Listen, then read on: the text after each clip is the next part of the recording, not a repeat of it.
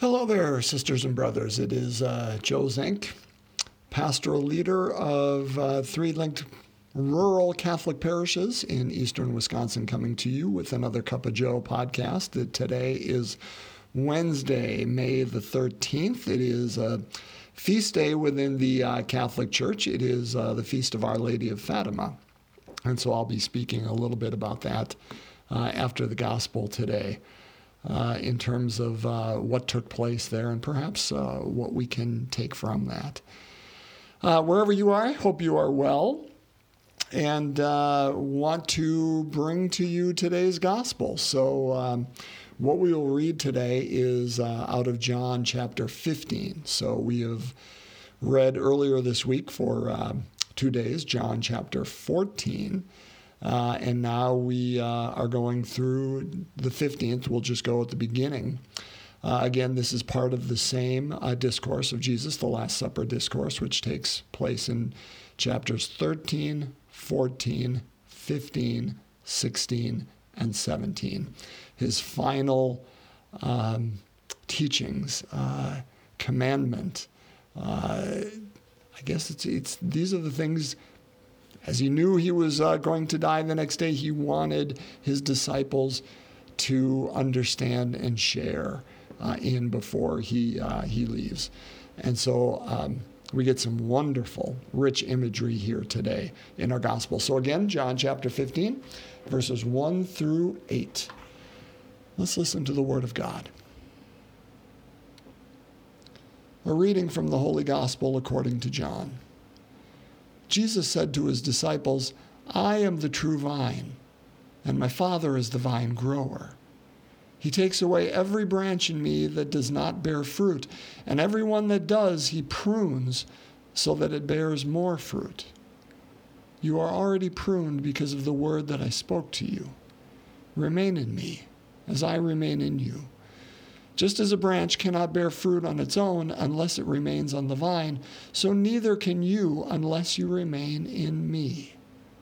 I am the vine, you are the branches. Whoever remains in me and I in him will bear much fruit, because without me you can do nothing. Anyone who does not remain in me will be thrown out like a branch and wither. People will gather them and throw them into a fire, and they will be burned. If you remain in me, and my words remain in you, ask for whatever you want, and it will be done for you. By this is my Father glorified, that you bear much fruit and become my disciples. The Gospel of the Lord. Praise to you, Lord Jesus Christ.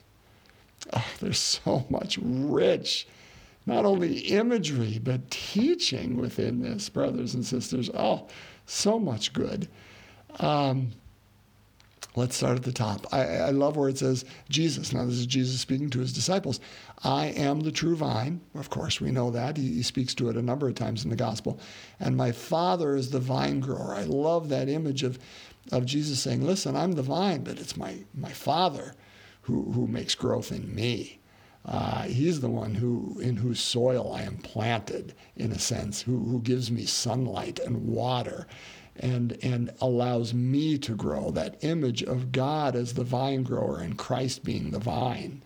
Uh, again, that communion we've been talking about, he does it all the time. It's so beautiful uh, that I am in the Father and the Father is in me. Uh, the Father is the vine grower and I'm the vine. Um, again, in, in, in what are we planted, of course, is, is the question. Because then Jesus challenges us and says, you know, listen, uh, every branch that does not bear fruit is taken away from us. Um, and I guess my question, and, and this is just an open pondering, I suspect at times that is true, that, that some branches that do not bear fruit are taken from us. But I suspect there are other times that we have to give those because they're just not part of our life that bears fruit that, that assists us in our walk. And we have to, in a sense, give those to God, to lay those at the foot of the cross, to say, This does nothing. Uh, this aspect of my life is not fruit bearing. Uh, and those that are fruit bearing, He prunes, of course, so that it bears more fruit. What, what one of us don't do that for those fruit trees in our yard. Uh, I know that Renee and I do. Um, and then it says, You are already pruned because of the word that I spoke to you, as if that pruning only takes place one time. Brothers and sisters, I would hope every day, and part of the reason I do this is that we continually are pruned because we continually have to come back to the Word of God, which continues to, to shape us, uh, it continues to mold us. Um, but the line that I want to focus on, one of my favorites, maybe it is my favorite in here. Uh, which basically says, you know, I am the vine, you are the branches, which is great. Whoever remains in me, amen, amen, amen. Uh, because without me, you can do nothing. Brothers and sisters, we have to be attached to this vine if we are going to bear fruit. And, and I'm going to skip to the bottom line, which was also awesome. Remember, he's speaking to his disciples. That's the first line of this gospel. Jesus said to his disciples. But the last line of the gospel says, By this is my Father glorified, that you bear much fruit and become my disciples. Well, I thought they already were.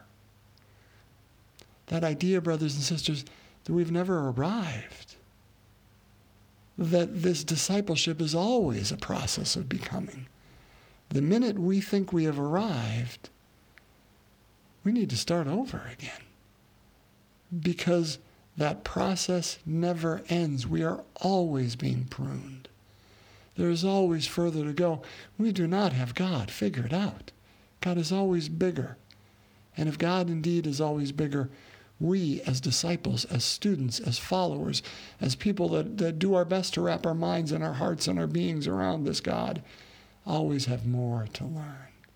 And by this is my Father glorified, not by saying, God, to you be the glory, and not by saying another Our Father and Hail Mary, although I hope we do all those things.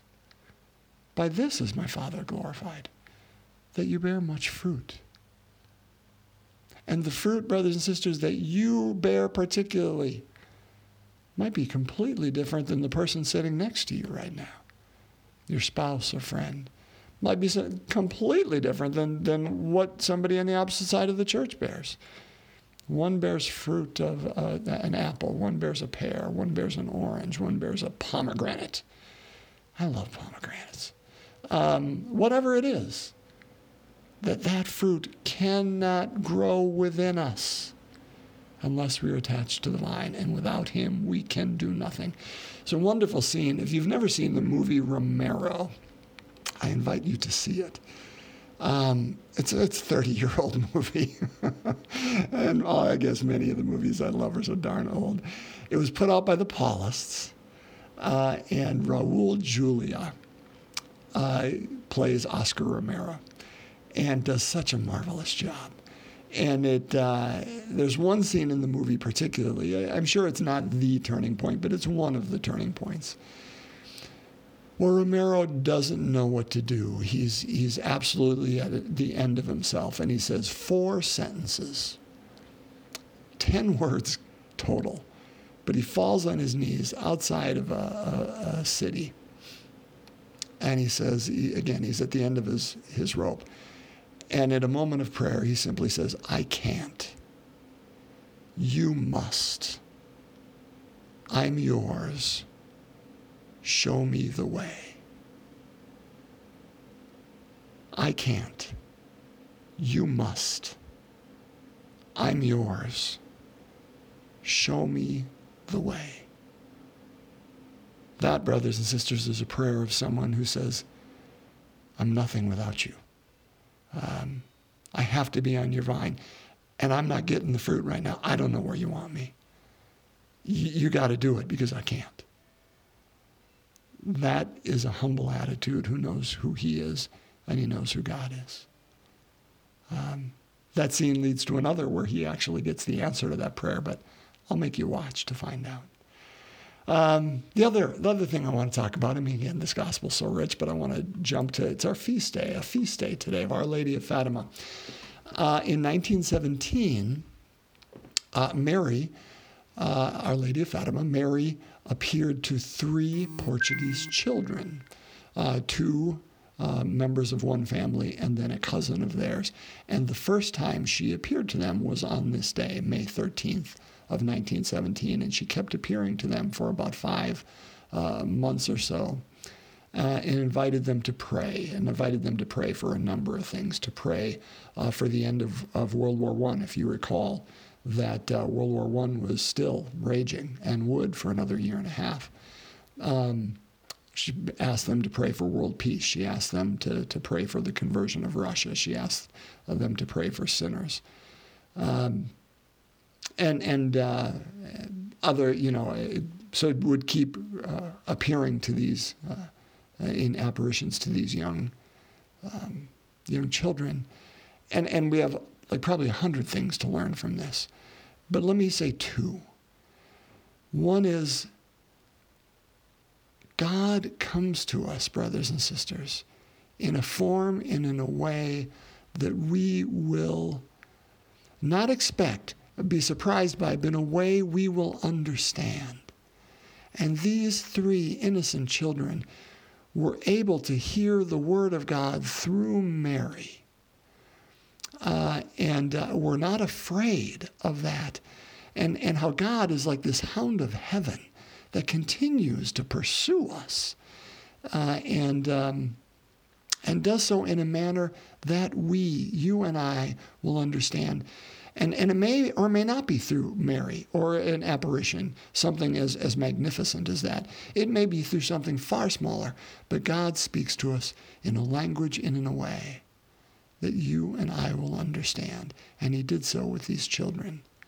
And the other thing is the importance of, of prayer you know, we can we can look at, at Mary and, and you know pray for the conversion of Russia and the end of World War One. Sure, okay, well both those things you know, you know may or may not have happened. World War One ended. I don't know about the conversion of Russia. I suppose we can all continue to be converted, but um, but the importance of prayer is central to who we are. That that this woman who appeared to them continues continued then, continues now, to lead us to the heart of her Son. And, and in the midst of that, it's prayer. That that is our communion, communication point uh, to our God. And praying for peace, and praying for conversion, and praying for sinners. Brothers and sisters, that is as um, relevant today as it was 100 years ago when Mary appeared to these children uh, so let us say together, um, Mary, Saint Mary, pray for all of us.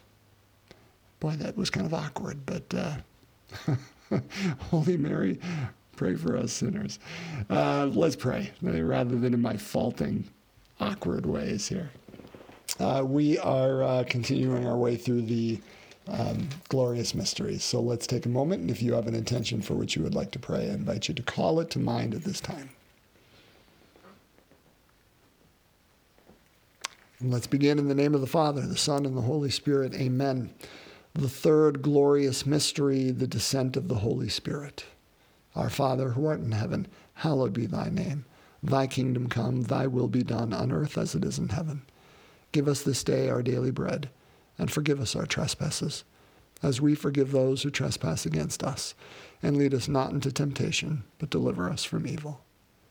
Hail Mary, full of grace, the Lord is with thee.